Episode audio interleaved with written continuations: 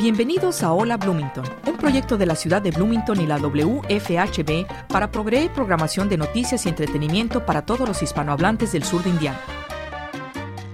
Hola Bloomington es producido y presentado por un dedicado grupo de voluntarios de nuestra comunidad. Welcome to Hola Bloomington, a project of the City of Bloomington and W F H B Community Radio to provide news and entertainment programming to the Spanish-speaking members of Southern Indiana. Hola Bloomington is brought to you by a dedicated group of community volunteers.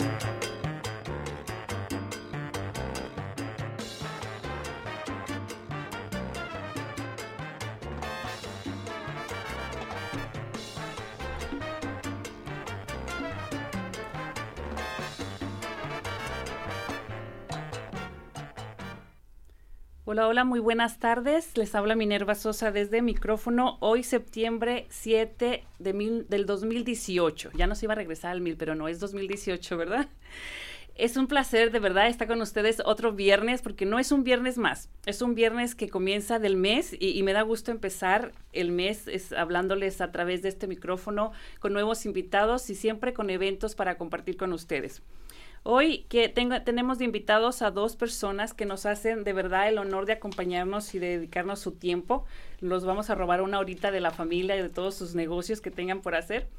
Porque para mí, como muchas veces digo, lo más importante que ahora tenemos para ofrecerle a la gente es nuestro tiempo. Y compartir todas nuestras experiencias para, en base a eso, mantenernos informados. Porque es muy importante saber qué es lo que está pasando en la comunidad, independientemente del día que sea, independientemente del clima que haga. Y hoy tenemos un clima bonito, a pesar de que comenzó la lluvia.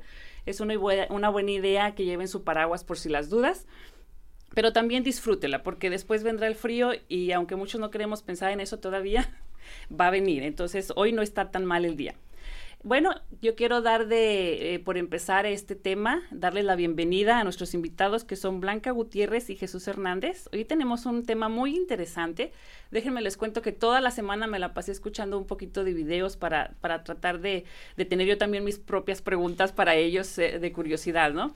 Y hay muchos datos importantes, pero lo que más me llamó la atención es qué poco conocemos de nuestro cuerpo.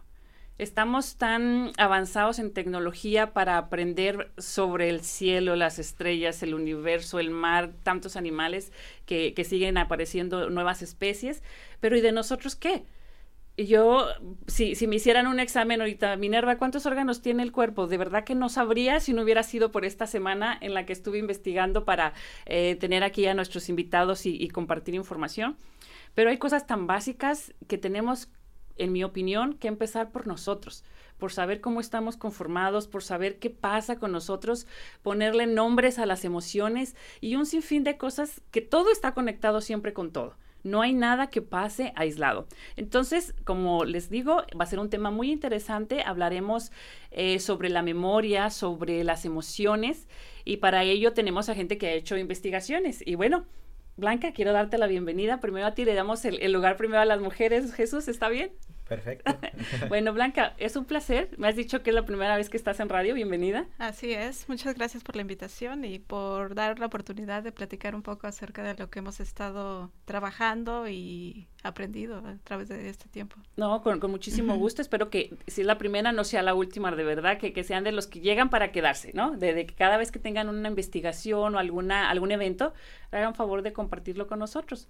Platícame un poquito de ti, Blanca. ¿Cómo es que llegas a Bloomington? Esa es una pregunta básica para todos. Sí, claro. Eh, bueno, yo soy de México. Eh, yo nací en el municipio de Tacámbaro, en el estado de Michoacán.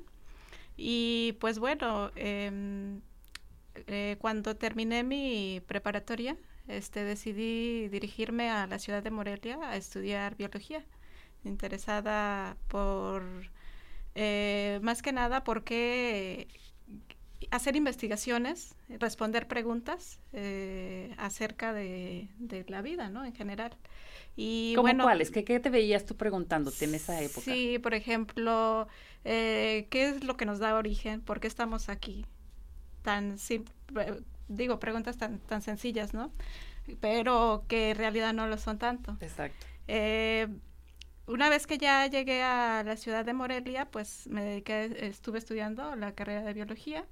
Eh, fue una pues muy muy bonita experiencia Y en una área que me llamó mucho la atención dentro de la biología es las neurociencias, el estudio del cerebro.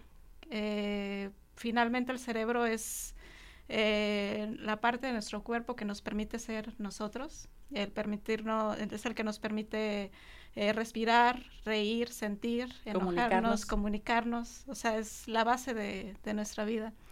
Eh, entonces, me, posterior a la maestría, a este, me dirigí a, a estudiar una maestría con enfoque en neurociencias, precisamente eh, con enfoque en el estudio de la conducta y cuál es la relación con el cerebro, cómo es que está funcionando, ¿no?, para determinar lo que, lo que hacemos.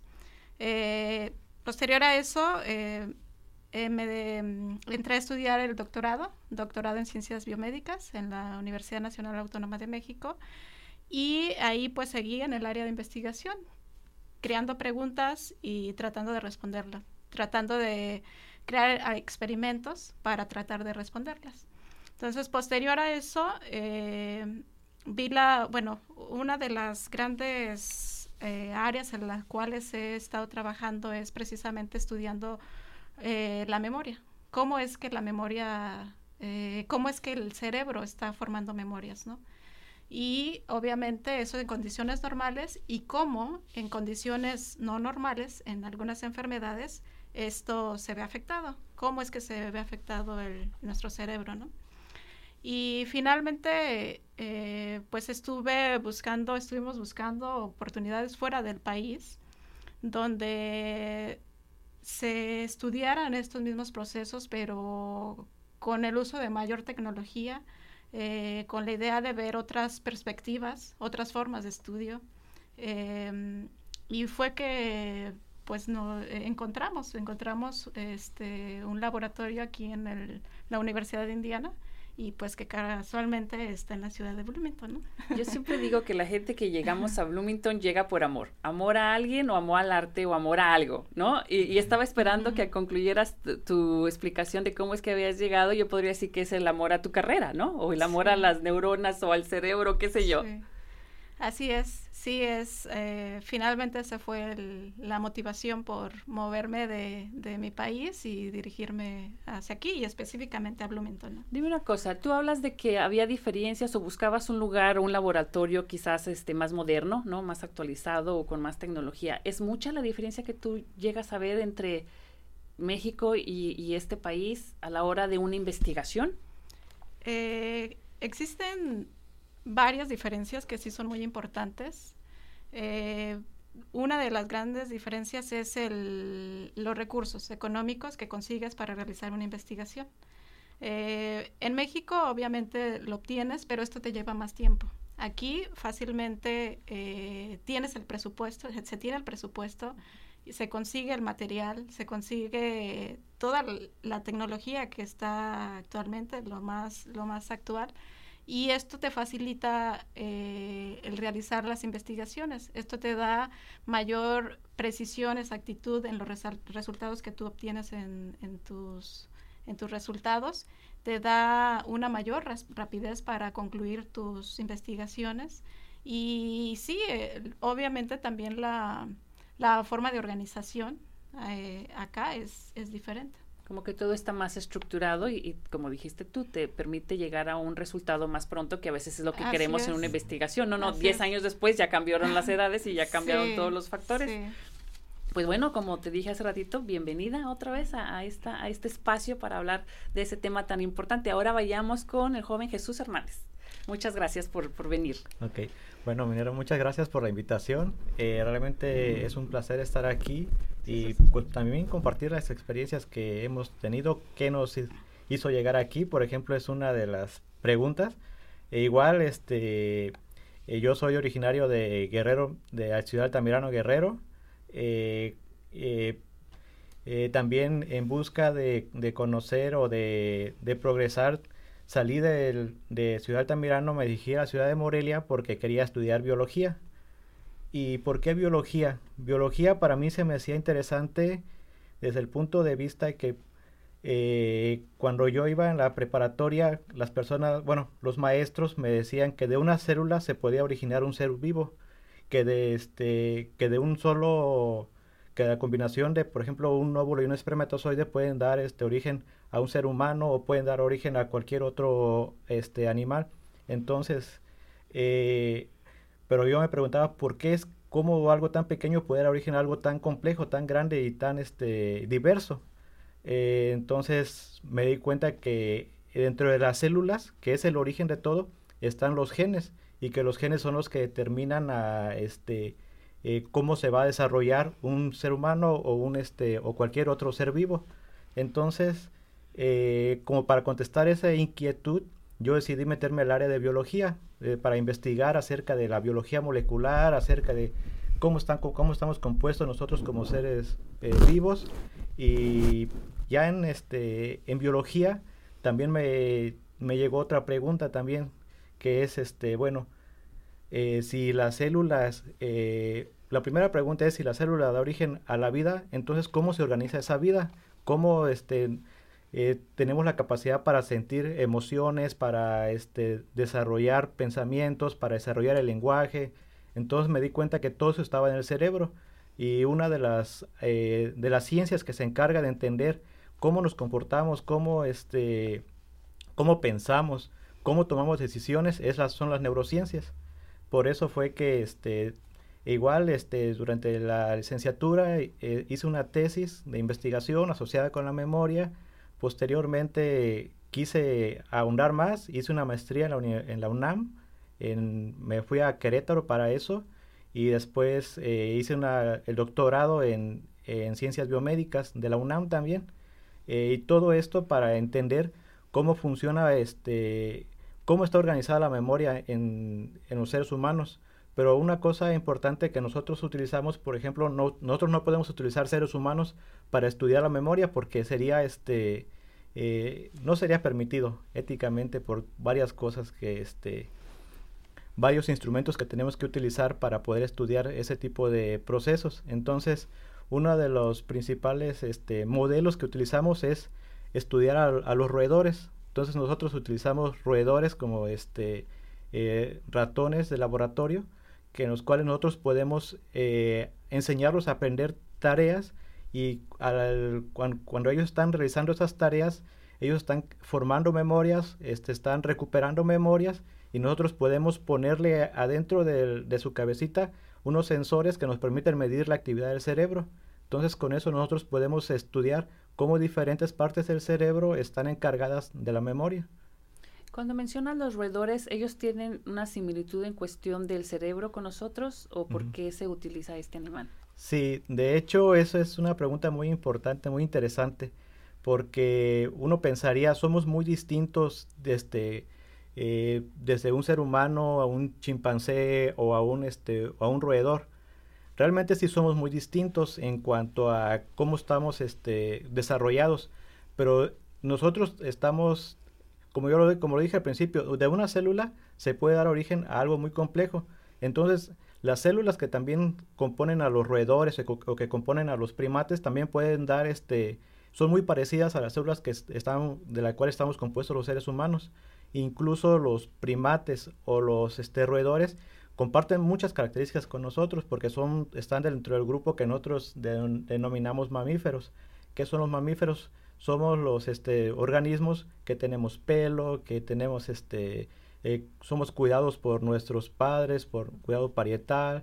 Todos compartimos muchas características. Entonces el cerebro también es una de sus características que, que compartimos, porque por ejemplo eh, el área que se encarga de, de formar las memorias se llama hipocampo. Ese hipocampo está en los roedores, está en los primates y también está en los humanos. Entonces, si estudiamos esa área que se encarga de formar las memorias en un roedor, vamos a entender o vamos, nos va a dar pauta para tratar de entender cómo está pasando en los seres humanos. Y entonces, bueno, ese fue el, mi interés, mi inquietud particular acerca de estudiar la memoria. Y después...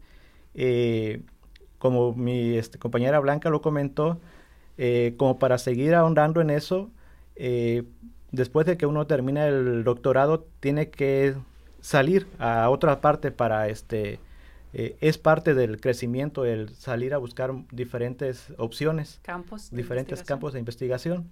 Entonces fue por eso que nosotros estuvimos investigando acerca de cuáles laboratorios en el mundo este, se estaban relacionados con la, el área en la cual nosotros estamos investigando, y dentro de varias opciones eh, elegimos este, un laboratorio que se encuentra aquí en Bloomington, que se encarga de estudiar precisamente los procesos de memoria con roedores, y también este, aprovechamos las, las nuevas tecnologías que hay aquí.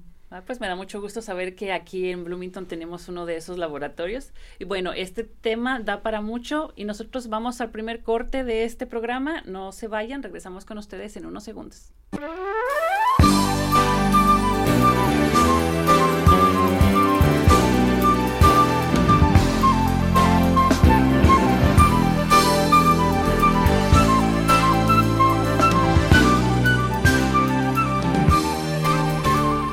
Hola Bloomington es producido por un dedicado grupo de voluntarios de esta comunidad. Para formar parte de nuestro equipo, llámenos al tres dos tres, uno dos cero cero.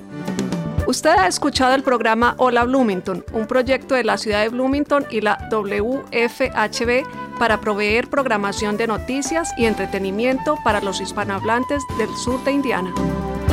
You have been listening to Hola Bloomington, a project of the City of Bloomington and W F H B Radio to provide news and entertainment programming to the Spanish-speaking members of Southern Indiana.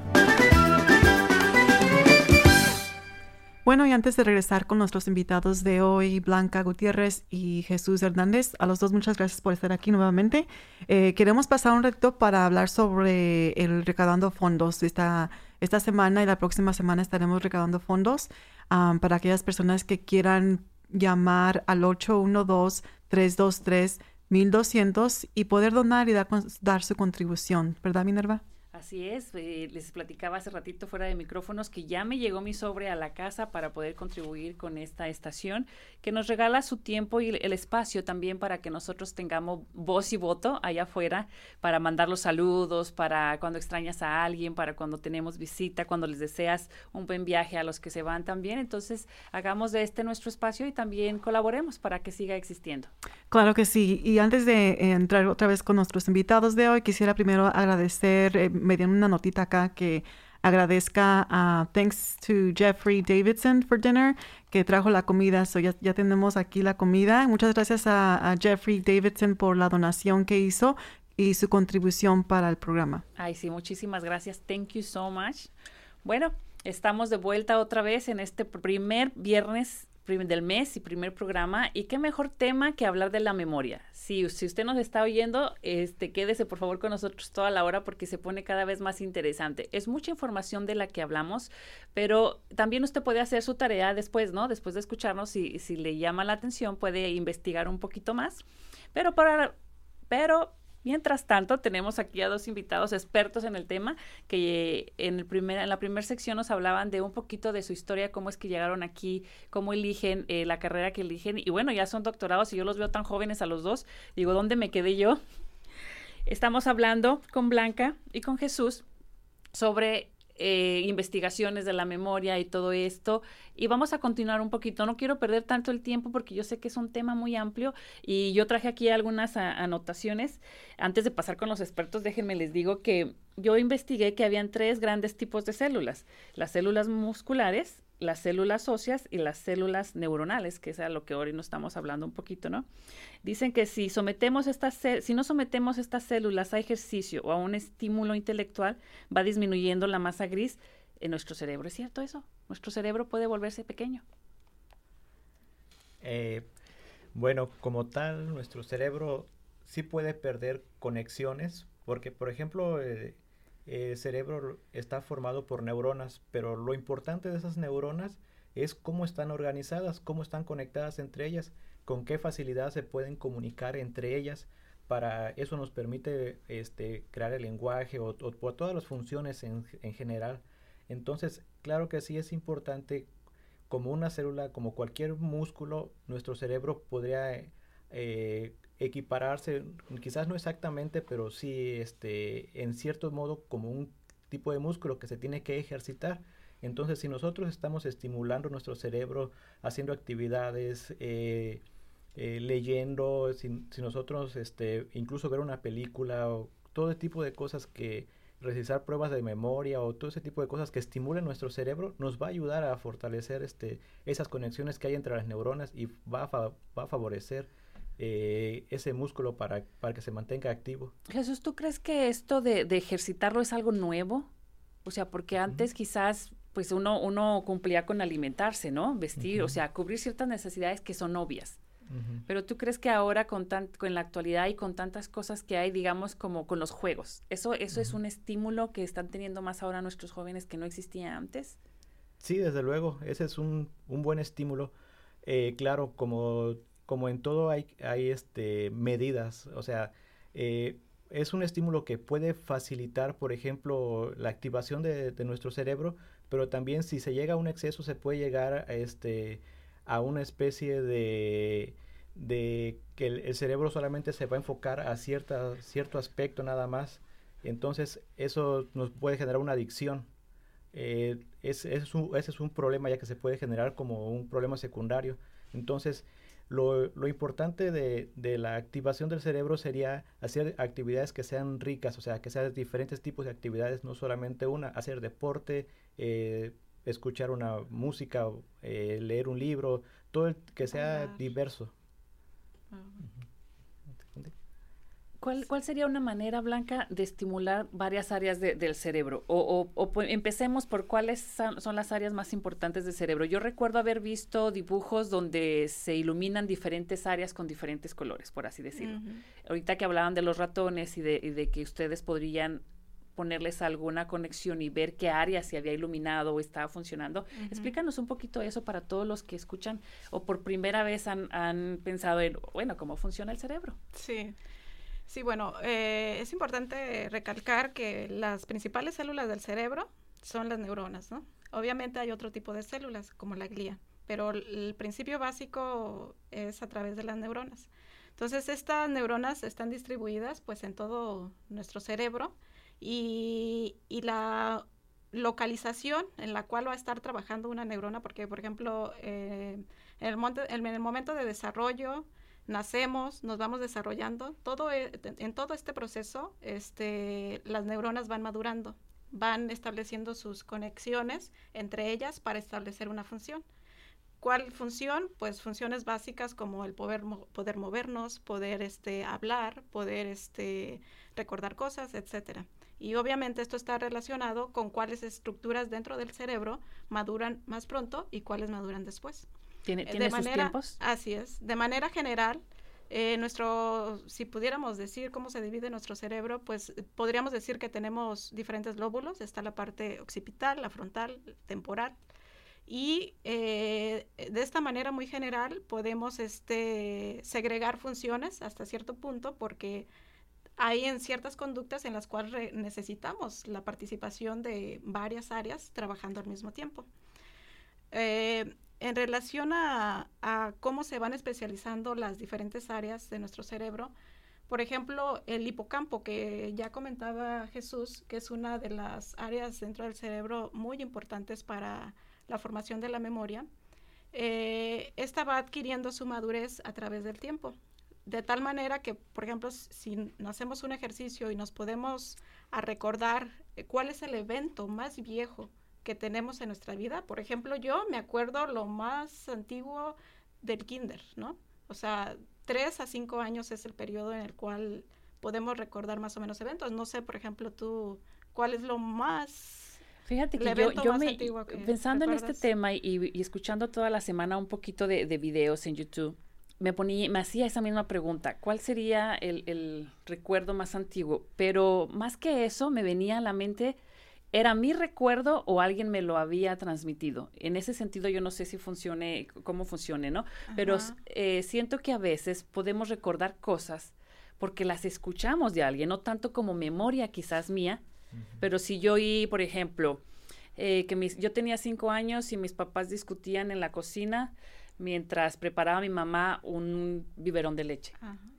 Yo, yo ahorita no estoy segura si eso yo lo viví y lo recuerdo como tal, uh-huh. o yo escuché tanto decirlo a mi mamá que se hizo mi recuerdo. Entonces, eh, más que pensar cuál era el más viejo, yo tenía esa duda. ¿Será mío? O sea, lo tengo como tal, como una imagen, si cierro los ojos, casi yo puedo ver a las personas y ver la estufa y ver el cuarto y los colores, pero uh-huh. yo, yo no sé si fue en base a lo que escuché que yo puedo crear todo lo demás. Fue interesante. Así es, pero finalmente vi- viviste la experiencia, o sea, estuviste en ese momento, en ese espacio, escuchando algo. Pues yo o creo sea, que sí, por entonces, lo que ella dice. O sea, per, o sea pero esa, esa fue tu experiencia uh-huh. y eso es lo que recuerdas. Uh-huh. O sea, es algo que ocurrió en un tiempo, en un espacio, algo. Uh-huh. Entonces, ese evento que fue significativo para ti en este caso, eh, quedó guardado ahí en la memoria. Y eso está relacionado porque seguramente cuando ocurrió esto, a la edad que tenías, el hipocampo ya está, tenía la mayoría de sus conexiones este, entre las neuronas bien establecidas. Eran yo creo como los cinco años. Sí, más o menos es como entre tres y cinco años es okay. el periodo. Y hay otras áreas del cerebro como la parte eh, que le llamamos corteza prefrontal, que se localiza en nuestra parte frontal de, nuestra, de uh-huh. nuestro cerebro que, con la cabeza.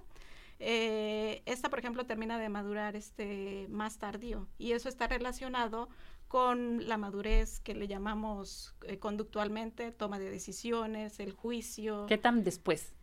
Eh, sí, mucho después. Eh, se, se sabe, según estudios, que incluso hay personas que terminan, obviamente varía dependiendo de cada individuo, pero hasta los treinta años incluso. Sí, o sea, algo es la oportunidad que, que tenemos. No así tomes como... eh, decisiones importantes después de los veinticinco. Y dije, híjole, ya a los veinticinco uno ya tomó las más, las más importantes o las que van a dirigir sí. tu vida, ¿no? Así es. Yo y... anoté un poquito aquí de lo de la memoria porque hablaban de cómo se almacenan los recuerdos y quiero leérselos para ver si, si estoy en lo correcto o quieren agregar algo más, ¿no? Decían que los, eh, los recuerdos se van grabando cuando se repite la información que se recibe desde el exterior. ¿Es importante la repetición para la memoria? Para los, en el caso de los recuerdos. Eh, por ejemplo, hay varios tipos de memoria. Eh, uno de los principales tipos de memoria es inconsciente. Por ejemplo, uno, si se pone a analizar y se pone a recordar qué hice ayer, uno no, probablemente no estaba consciente cuando estaba, eh, cuando los eventos estaban ocurriendo, qué comí, no estaba consciente de que, ah, tengo que recordar esto. Pero si uno eh, hace memoria y dice, qué hice ayer, qué cené ayer o qué comí ayer, uno va a hacer el esfuerzo y esa memoria va a venir hacia nosotros inconscientemente, pero después nosotros conscientemente vamos a evocar ese recuerdo. Ese tipo de memorias este, no necesita repeticiones. O también hay otras memorias, por ejemplo, de lo que tú mencionabas, cuando hay un evento emocional, por ejemplo, un cumpleaños o la boda o cosas que son significativas, hay una cierta etiqueta, que eso otra parte del cerebro se encarga de ponerle una cierta etiqueta al hipocampo para decirle, esto es muy importante, esto se tiene que guardar, porque eso nos ayuda para... para la sobrevivencia, o sea, es parte de nuestra información. Y eso también viene eh, un poco en relación con lo que decimos, que eh, cuál es la edad más temprana en la cual tuvimos nuestro primer recuerdo. Entonces, normalmente los primeros recuerdos este, que nosotros tenemos son porque hubo algo emocional también. Pero también, eh, como decíamos, coincidentemente, la mayoría de los recuerdos que tenemos, lo, al menos los más este, antiguos, son entre los tres y los cinco años, porque es cuando el hipocampo ya se formó. Antes no, nosotros no podemos recordar cuando teníamos un año, cuando teníamos dos años, porque la parte que se encarga de guardar los recuerdos todavía no estaba formada. Entonces, todo ese tipo de maduración que es dependiente del tiempo es importante para establecer cómo nosotros vamos este, recordando o cómo nosotros vamos desarrollándonos. Y respecto al juicio, respecto a la toma de decisiones y todo eso, es un proceso gradual, paulatino, que se le llama, nosotros, nosotros le podemos llamar como experiencia, uh-huh. como a través de nuestra adolescencia, nuestra niñez, adolescencia, o de, hasta llegar a etapas adultas, vamos cambiando nuestra forma de pensar. Pero eso es porque es un producto de interacción entre qué estamos recibiendo del ambiente y cómo nuestro cerebro va madurando o cómo se van reforzando esas conexiones. Entonces, la parte que se encarga de hacer procesos más complejos, como es tomar decisiones, que es una parte muy importante. Híjole, aquí cómo le hago, hago esto o no lo hago, o este, o por ejemplo evitar algo que por ejemplo dijimos, esto me va a producir daño ahorita, pero este, es algo que, que me gusta, entonces cómo evitar este, cosas que pueden ser peligrosas. Entonces, por ejemplo, los adolescentes tienen esas conductas de riesgo de que no miden mucho las consecuencias. Por, por lo mismo. Por lo mismo de que no hay un desarrollo prefrontal muy, muy este, establecido porque es un proceso gradual. Entonces, ese proceso gradual aproximadamente a los treinta años es cuando llega a su máximo tope. Eso no quiere decir que después no haya modificaciones.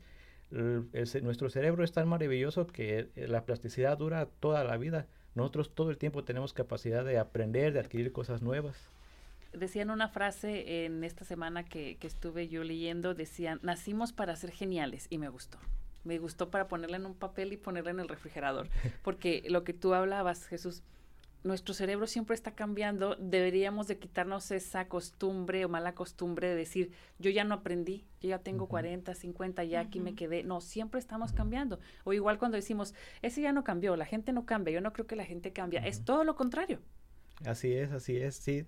Todo nuestro cerebro es tan maravilloso que nosotros este, tenemos la capacidad para aprender nuevas cosas, para experimentar nuevas cosas, y tenemos que tener ese, ese ímpetu de siempre querer este, conocer cosas nuevas, porque eso ah, también favorece precisamente, es una retroalimentación de que el cerebro se enriquece y favorece eh, eh, la calidad de vida, porque favorece nuestros recuerdos, favorece nuestra memoria, favorece nuestro estado de ánimo incluso también, porque todo este ambiente enriquecido favorece que se liberen sustancias que nos hacen sentir bien a nosotros. Sustancias naturales. Sí. Así es. Blanca, ustedes han hecho... Ah, dime, dime, ¿quieres no, agregar? No, quería agregar un poco en relación a lo que estábamos hablando, que entonces, eh, a final de cuentas, eh, el cerebro ne- necesita nutrirse. Entonces, mucho del alimento para el cerebro es adquirido a través de la dieta. Es, es un punto importante que creo que valdría la pena mencionar, de que a final de cuentas la, nuestras neuronas van a trabajar a través de lo que nosotros este, necesitan, de lo que nosotros eh, ingerimos en la dieta. Entonces, si no tenemos una dieta adecuada, eh, pues nuestro cerebro no va a estar trabajando bien. No solo Quería es el músculo lo que sí. se ve afuera, ¿no? Y, y el vientre plano y el six-pack que le llaman. También el cerebro que no se nota que está allá adentro. Eh, leía también sobre el hueso que cubre el cerebro, que es el más duro que tenemos, precisamente uh-huh. por la importancia, imagino que ha de ser, ¿no?, de la masa gris. Así o sea, es. Todas esas cosas que no te puedes poner a pensar así como que estás ahí y dices tú, bueno, ¿ahora qué pienso? ¿Qué aprendo? Pero uh-huh. son datos sumamente sí. importantes. Y ahorita que hablabas de la alimentación, ¿te parece si volvemos con ese tema sí. de qué podemos comer o qué no podemos comer para tener unas neuronas más saludables después del segundo corte? Okay. Nos vamos y volvemos. No se vaya, por favor. Sí. Nosotros nos vamos.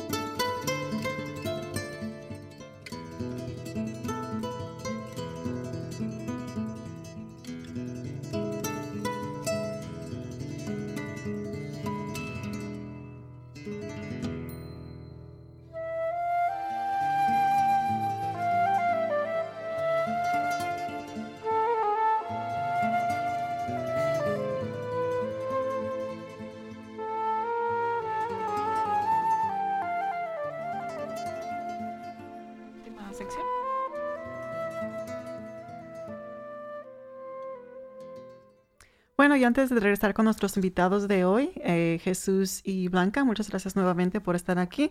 Queremos pasar y um, seguir con el, el trabajo de recaudar fondos para que las personas que nos están escuchando, que por favor llamen al ocho uno dos, tres dos tres, mil doscientos. Eh, yo quiero compartir un testimonio muy rápido porque...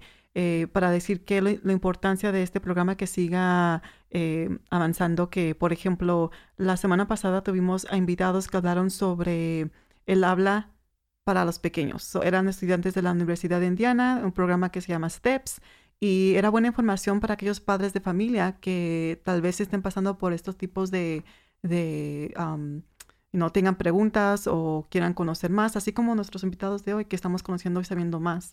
Um, también han, han, han venido Ed Hines de uh, Voluntarios de Medicina, que nos habló sobre la adicción y los recursos, los cursos, recursos comunitarios que hay aquí en la ciudad. Entonces, este, esta emisora es importante que siga, Hola Bloomington, que siga, es en español, nos escuchan, nos entienden. Así de que llamen al ocho uno dos, tres dos tres, mil doscientos. ¿Qué opinas tú, Minerva? muy de la comunidad. Por ejemplo, yo estoy recordando ahorita a Gaby, no recuerdo el apellido y trataba de buscarlo.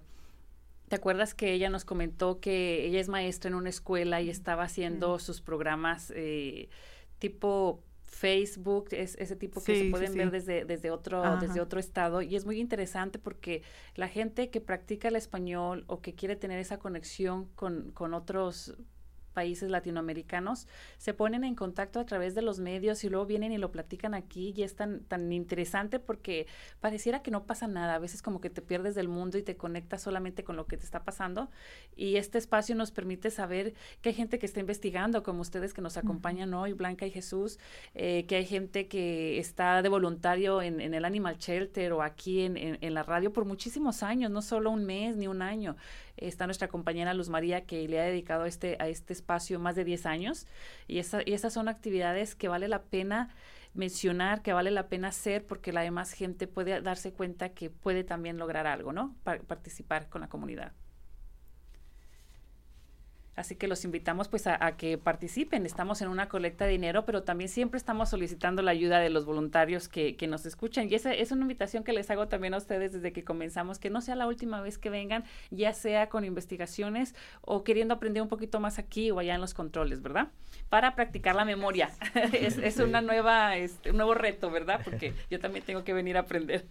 Bueno, eh, yo sé que... que estamos hablando de un tema muy importante y de muchos conceptos quizás que parezcan muy técnicos o complicados. Eh, ustedes han investigado en México y aquí en Estados Unidos. ¿Qué les arrojan esos datos? ¿En, en qué se enfocan sus investigaciones?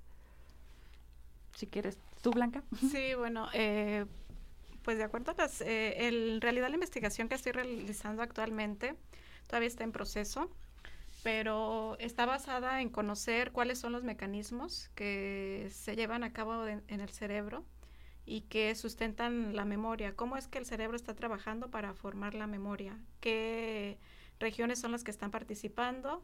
Y adicional a eso, ¿cómo ciertos fármacos pueden modificar esos circuitos y por lo tanto modificar la conducta?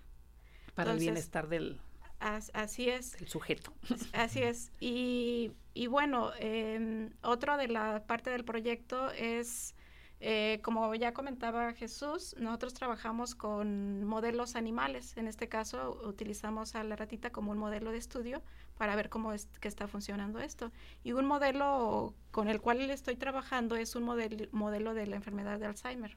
Entonces, la idea es caracterizar cómo es que durante la enfermedad de Alzheimer El, tre- el cerebro se ha modificado y qué es lo que se está afectado dentro de, de, sobre todo enfatizando en las partes del cerebro que están alteradas, que sabemos que durante la enfermedad del Alzheimer eh, uno de los principales síntomas es la pérdida de memoria. Entonces, eh, la idea es identificar cómo es que está trabajando durante esta enfermedad y cómo ciertas drogas podrían favorecer este, o compensar ciertas funciones para crear terati- alternativas terapéuticas para el tratamiento de esta enfermedad. Esto es para la gente que ya lo tiene. Sí, para la gente que ya lo, lo tiene. Sería interesante hacer después otro programa donde veamos cuáles son los síntomas para prevenir. Así y no es. llegar a, esa, a esos es. estudios. Así es, ¿cierto? Pero claro, para prevenir básicamente es como la ley general para todo para el todo. cerebro, Ajá, para todo. Para todo el cuerpo, y toda todo la vida. Todo el cuerpo, exacto, exacto. Eh, cuando nos fuimos al, al comercial anterior hablábamos de la alimentación y yo creo que eso puede ser algo más fácil de digerir para la gente si pensamos rápidamente qué puede ser lo bueno para, para alimentar nuestras neuronas, qué, qué, qué podrían recomendarnos sí, a nosotros eh, según sus estudios. Parte de, de lo que comentaba es que las neuronas trabajan a través de ciertas eh, sustancias químicas que se llaman neurotransmisores y estas sustancias químicas necesitan de ciertas eh, aminoácidos o partes de proteínas que adquirimos durante la alimentación. Todo el Por tiempo, ejemplo, sin importar la edad. Así es, siempre, siempre. Entonces, para que estas neuronas puedan trabajar adecuadamente, Eh, necesitamos tener una dieta pues enriquecida, balanceada. Por ejemplo, para la elaboración de la serotonina, un neurotransmisor muy importante para la memoria también y para que es importante, por ejemplo, también en la enfermedad de depresión. Eh, es bien importante el consumo de, por ejemplo, cereales, leche, eh, frutos rojos, eh, ¿qué más podría ser? eh, alimentación rica en, en granos. Entonces, este es un ejemplo de lo cual va a proporcionar a nuestro cerebro para que esa sustancia química eh, dentro de nuestro cerebro pueda trabajar adecuadamente. En este ejemplo que acabas de dar de, de algo tan sencillo como cereales y leche, que es uh-huh. algo que uno pudiera tener uh-huh. siempre en casa, pensando uh-huh. hasta en los niños no, o los más vie- viejitos. Uh-huh. Si, si tú me dices cereales, ¿qué es el nutritivo? Porque hay tanta variedad ahora oh, en el mundo sí. que, que si yo voy uh-huh. y me paro frente al pasillo de los cereales. Es, se, es, es cierto, sí, tienes toda la razón. ¿La, y, la avena y sería los, considerado un cereal? Eh, la avena es muy buena, eh, las nueces, eh, alimentos altos en fibra. Uh-huh. Todo esto ayuda a, a dar eh, lo que se necesita para nuestro cerebro y pueda elaborar esas sustancias y trabajar adecuadamente. Ahora, en cuestión de la leche, eh. ¿la leche de vaca? ¿O hay ahora la leche de arroz, la leche de eh, almendras? Sí. Puede ser cualquier tipo de, de leche. El objetivo es comer balanceado. ¿Qué significa balanceado? De que podamos inte- integrar en nuestra dieta frutas, verduras, Eh, como dijo, granos, cereales, carne, huevo, pero que sea rica, que sea balanceada, que sea este eh, diversa la comida, que no arroz, frijoles, todo ese tipo de alimentos, eh, e incluir muchas verduras, porque muchas veces por, uh-huh. por nuestro estilo de vida, la comida rápida es lo que está más a la mano, lo que está más disponible. Desafortunadamente es la que menos aporta en cuanto a, eh, a sustancias que van a favorecer a, a este... a nuestra nutrición. Por, porque pasan por un proceso, ¿no? O tienen eh, condimentos, por así decirlo, sustancias que los hacen que perduren en el refrigerador. Eh, sí, en, en parte es este que son alimentos procesados, y también otra parte importante es que, por ejemplo, estos alimentos son ricos en grasas. Entonces, la grasa cuando llega a un, a un, este, a un nivel muy alto puede ser muy perjudicial para para este para todo el organismo, no incluso solamente para el cerebro, porque bloquea las arterias, puede este ocasionar este incluso problemas cerebrovasculares también, puede se provocar este eventos isquémicos o como le llaman embolias, todo ese tipo de cosas por alto contenido en grasas. Por Entonces, ejemplo, la grasa no le llega al cerebro, si lo estoy entendiendo. No, no sube hasta el cerebro. Si comemos si tenemos una dieta donde hay mucha grasa, no afecta al cerebro directamente.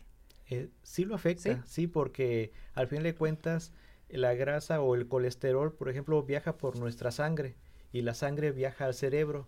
Entonces, okay. como esa sangre viaja, como ese colesterol viaja al cerebro, de, en nuestro cerebro las venas y las arterias que se encuentran ahí también se pueden bloquear okay. por este, por ese tipo de grasa y provocar este daños.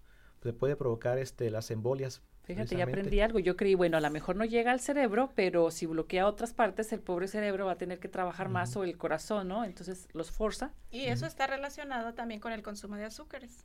Finalmente, todos los azúcares que su- consumimos y harinas se van a transformar en grasa. Ok. Ok. Voy haciendo mis notas, chicos. Sí. Entonces, algo importante es la dieta, o sea, comer saludable, incluir este frutas, verduras, cereales, carne, todo es, es bueno, pero sin este sin excesos. Y también otra parte muy importante es mantenerlos activos. El mantenerlos activos es, yo creo que el cincuenta por ciento de nuestro bienestar depende de qué tanto nosotros nos mantengamos con actividad física, porque la actividad física tiene bastantes beneficios. Uno de los beneficios es, es eh, la oxigenación. Por ejemplo, cuando uno está empieza con rutina de hacer ejercicios, ya sea el caminar, ya sea el salir a trotar un momento, o se siente uno como que respira mejor. Como que te desintoxicas. Se, sí. Así es. Entonces, nuestro cerebro recibe más oxígeno porque estás respirando más fuerte, estás este activando todo tu metabolismo, se está este bombeando más sangre. Se está bombeando sangre, uh-huh. e incluso nuestro colesterol o los tipos de grasas malas que se van acumulando se van desechando porque es utiliz- esa grasa, no solo, esa grasa inicialmente tendría un propósito bueno que es brindarnos energía, pero como nosotros incluimos demasiada grasa, exager- este, vamos más allá del límite, entonces esa grasa se va acumulando. Se acumuló. Pero si, si nosotros la trabajamos en ejercicio, en actividad física, esa grasa va a utilizarse para darnos energías. Entonces eso va a evitar que se acumule. O sea, si me gusta la hamburguesa, trate de hacerla en su casa y agréguele una hora de caminata, ¿no? No lo estamos prohibiendo aquí nada, no le estamos poniendo sí, límites, sí, sí, claro. pero eh, mucho ojo con lo que come. Y hablando del ojo, estaba también aquí leyendo en mis apuntes, decía que la información entra a través de nuestros ojos y se graba en las sinapsis. ¿No lo dije bien? Sinapsis. Sinapsis. Sin, sinapsis. Me falta una letra, yo creo, sí. que es lo que une a las neuronas, ¿no? Sí. Decía ahí que era como, que las neurona, neuronas eran como unas pequeñas islas y que eran unidas a través, lo, los puentecitos era este, synapse, perdón, pero no puedo decirlo. ¿Es cierto? Sí, estrictamente. La información entra a través sí. de los ojos. Sí, claro. Sí. El, no, nosotros como seres humanos, yo creo que dentro del grupo de seres vivos somos los más afortunados en el sentido de que nosotros podemos adquirir gran parte de la información a través de nuestra vista.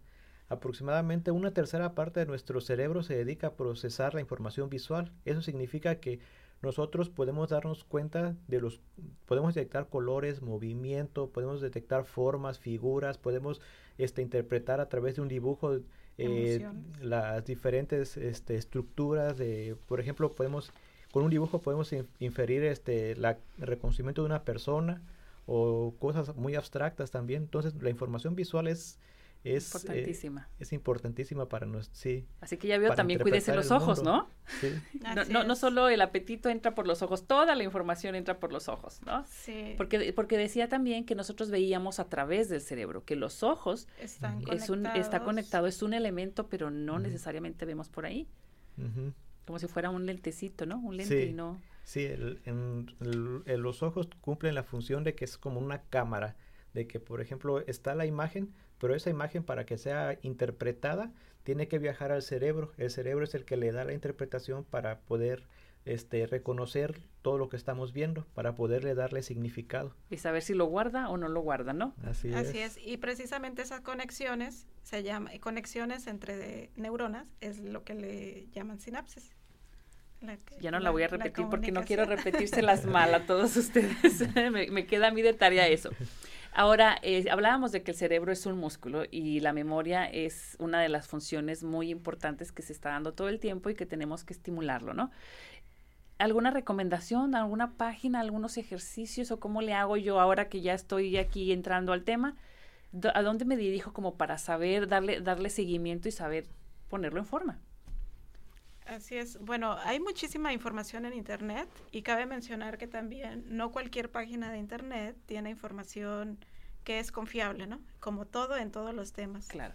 Entonces, muchas veces tenemos que ver la fuente. Una vez que eh, accesamos a cierta información, la fuente de la cual se fue, se, se extrajo esa información. ¿Cuál sería algo confiable, así que mm. ustedes supieran? ¿Algo de ciencia? Sí, por ejemplo, uni eh, unas páginas acerca de las universidades. Las universidades luego tienen cursos o tienen videos y tienen cosas eh, en el cual uno puede obtener información. Por ejemplo, yo no, no tengo mucha, mucho interés en la computadora. Soy ama de casa.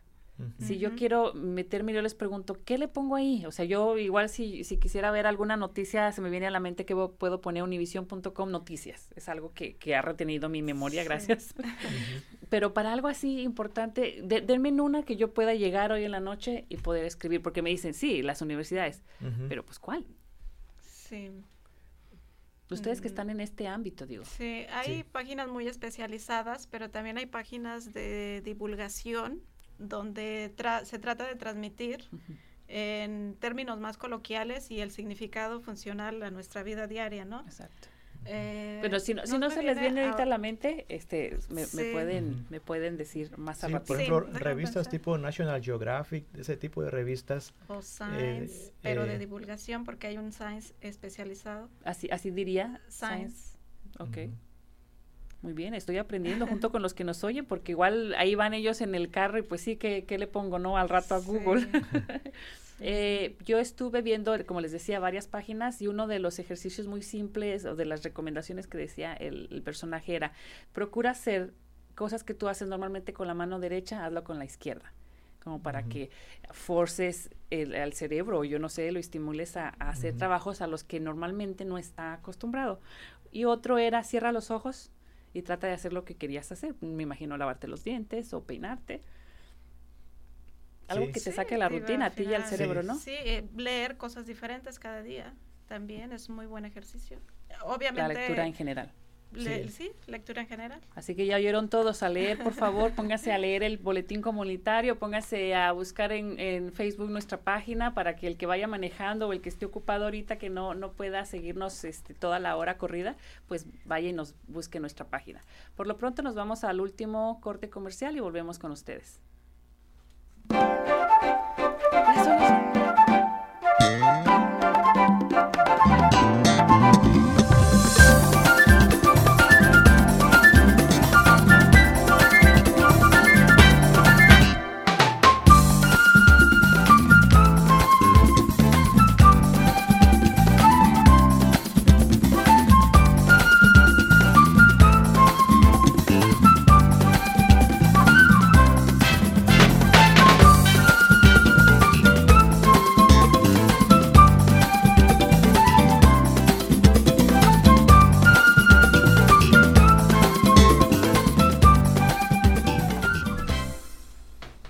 Ya estamos de vuelta aquí en su programa Hola Bloomington, viernes, el primer viernes que me tocó a mí, su locutora Minerva Sosa, y si no nos ha escuchado usted anteriormente, hoy tenemos a Blanca y a Jesús, y déjenme les digo cómo me acordé de sus nombres sin tener que leerlo, porque a veces a uno se le, se le puede olvidar, ¿no?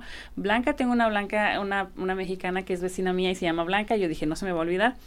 Y cuando lo sentaron a usted joven en la silla, mi hermano se llama Mariano Jesús, entonces dije, como mi hermano, así que no tengo que leer el papel, y ya vieron, practiqué mi memoria asociando, porque también esa es otra de las así cosas es. que no hemos hablado, ¿no? Tenemos diferentes. Querías comentar algo antes antes de, de pasar a los anuncios, Blanca, dime qué, qué, qué eh, mencionabas sobre premio Nobel. Sí, en relación a lo, a lo que ya comentábamos de qué otras cosas podemos hacer, que otra de las opciones es Eh, utilizar diferentes rutas para llegar al trabajo o algún lugar de interés. Eso, esto está relacionado porque finalmente se están activando diferentes este, circuitos dentro del cerebro y eh, precisamente uno de los premios Nobel en medicina que se fue otorgado en el dos mil catorce fue para unos investigadores que descubrieron lo que le llaman el G P S del cerebro. Oh, muy bien. O sea, es decir, ellos eh, descubrieron las, los tipos de neuronas en nuestro cerebro que trabajan y se especializan para que nosotros podamos el, detectar el qué, dónde y cuándo de algo. O sea, eh, que no, no hemos inventado nada, ya lo traíamos nosotros, ¿verdad? Sí, sí precisamente, si nosotros ponemos...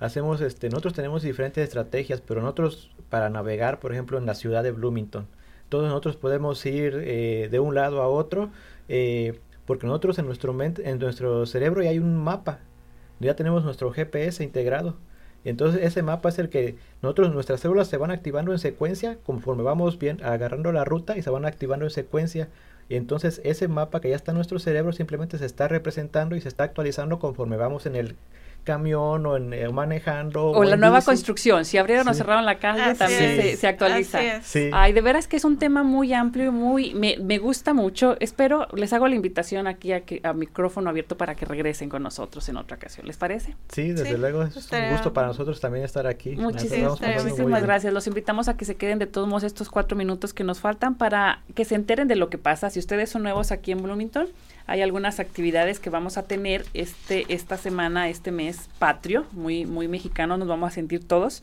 Y por ejemplo, uno de ellos es el gran torneo de fútbol soccer. Yo no sé si aquí estaban ustedes el año pasado, pero esto es algo que se hace cada año, que es la Copa Bloomington y ya se aproxima. Si ustedes se animan o conocen a alguien para que se anote en este torneo, todos los juegos son en el Parque Cars Farm los domingos dieciséis, veintitrés y treinta de septiembre, así que está muy a tiempo de pensarlo y inscribirse. Se permite un máximo de doce jugadores por equipo y el costo es de doscientos cuarenta por equipo. Ahí se cooperan todos y juntan la, la cantidad. Así que para aplicar, comuníquese al Centro Comunal Latino al ocho uno dos, tres cinco cinco, siete cinco uno tres o puede ir, en, puede ir en persona y aplicar ahí con nuestra querida Juanita.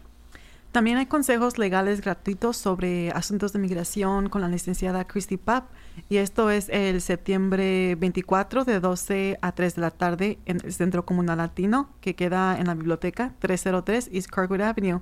Este servicio es para aquellas personas con bajo ingreso y es patrocinado por el District diez Pro Bono y el Centro Comunal Latino. Otro de nuestros eventos es que hay organizadores que están creando un altar para recordar las vidas de cualquier trabajador migrante de cualquier país y cualquier época que viajó a los Estados Unidos para trabajar y posteriormente murió aquí, ya sea después de llegar o en el viaje. Si desea honrar a un ser querido, denos copias de su foto, imágenes u otros artículos.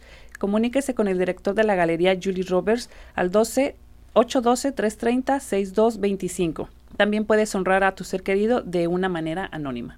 Y ya no se pierdan, no se pierdan esta información que es Fiesta del Otoño. Esto va a quedar no este sábado que es mañana, pero el próximo sábado, el quince de septiembre, en el Showers Plaza, que queda queda fuera de la ciudad de Bloomington, de la alcaldía, perdón, cuatrocientos uno North Morton, Morton Street. Y esto es de diez de la mañana a una de la tarde. Va a haber feria de trabajo para aquellas personas que estén buscando empleo. Vengan a ver a, a ver quién está aquí para que puedan contratarlo y trabaje. También hay recursos comunitarios, va a haber diferentes agencias, organizaciones en las que puede proveer um, para que usted sepa de ellos y también pedir de, sus, um, de su ayuda. Va a haber concurso de baile, vamos a tener al mejor D J haciendo música, uh, tocando música latina aquí presente. Y también va a haber este, bueno, este va a haber comida, arepas. ¿Ustedes saben de arepas? ¿Son colombianas, venezolanas? Oh, sí, yo, okay. Yo soy muy buena para sentarme y comerlas. Bueno, pues va a haber de todo un poco para que se animen y vengan. El quince de septiembre de diez a una de la tarde, afuera de la alcaldía, cuatrocientos uno North Morton Street, a un lado del mercadito. Bueno, y recuerden que también tenemos muchísimas otras actividades en la guía del programa que siempre nos da la ciudad de Bloomington de parques y recreaciones. Y ya estamos en el mes de septiembre, sigue habiendo películas, va a haber la Feria de Artes que luego se pone aquí cerca de la biblioteca. Esta es el septiembre ocho, o sea que está ya mañana, de nueve a una, y de verdad es muy bonita. Uno puede ver ahí a todos los artistas locales y es maravilloso todo lo que pueden crear con sus manos y lo que la memoria les da para hacer todo eso. Bueno, fue un placer como siempre tenerlos a ustedes que están del otro lado del micrófono, a ustedes como invitados. Les quiero dar las gracias a todos los que nos acompañaron esta tarde. Por favor, escríbanos con sus sugerencias para el programa, consejos o ideas en nuestra página de Facebook. Pase a convertirse de oyente a participante en Hola Bloomington y estamos buscando voluntarios para el programa si le interesa ser técnico o simplemente invitado. Por favor, llámenos al ocho uno dos, tres cuatro nueve, tres ocho seis cero. Hola Bloomington recibe contribuciones de miembros de la comunidad como tú. Este programa es nuestro medio de comunicación y expresión. Anímate y úsalo. Si tienes algo que comunicar o compartir, ponte en contacto con nosotros. Y si usted o un conocido se perdió el programa de hoy, lo puede encontrar en nuestra página de Facebook o en doble u doble u doble u punto w f h b punto org. Y antes de despedirme, quiero mandarle saludos a mi esposo que me dijo que le mandara saludos porque fue mi ride de hoy. Así que aquí están ya. Y desde cabina se despide también nuestra querida compañera, ay, se me olvidó el nombre, ¿vieron? Josefa. Josefa. Eh, tengo que ponerlo aquí en la ventanilla porque siempre se me olvida. No es que sea difícil, la difícil soy yo. Bueno, gracias a nuestro dedicado grupo de voluntarios y al productor ejecutivo Wes Martin. Ahora, por favor, quédense con nosotros para escuchar la hora latina con música para bailar y disfrutar. Que tengan mucha, muy buena tarde, Blanca y Jesús. Gracias. Usted ha escuchado Hola Bloomington, un proyecto de la ciudad de Bloomington y la W F H B para proveer programación de noticias y entretenimiento para los hispanohablantes del sur de Indiana. Hola Bloomington es producido por un dedicado grupo de voluntarios de esta comunidad. Para formar parte de nuestro equipo, llámenos al tres dos tres, uno dos cero cero o escríbanos a hola arroba w f h b punto org. You have been listening to Hola Bloomington, a project of the City of Bloomington and W F H B Community Radio to provide news and entertainment programming to the Spanish-speaking members of Southern Indiana. Hola Bloomington is produced and brought to you by a dedicated group of community volunteers. If you want to be part of our team, give us a call at three two three, one two zero zero or send us an email, hola at w f h b dot org.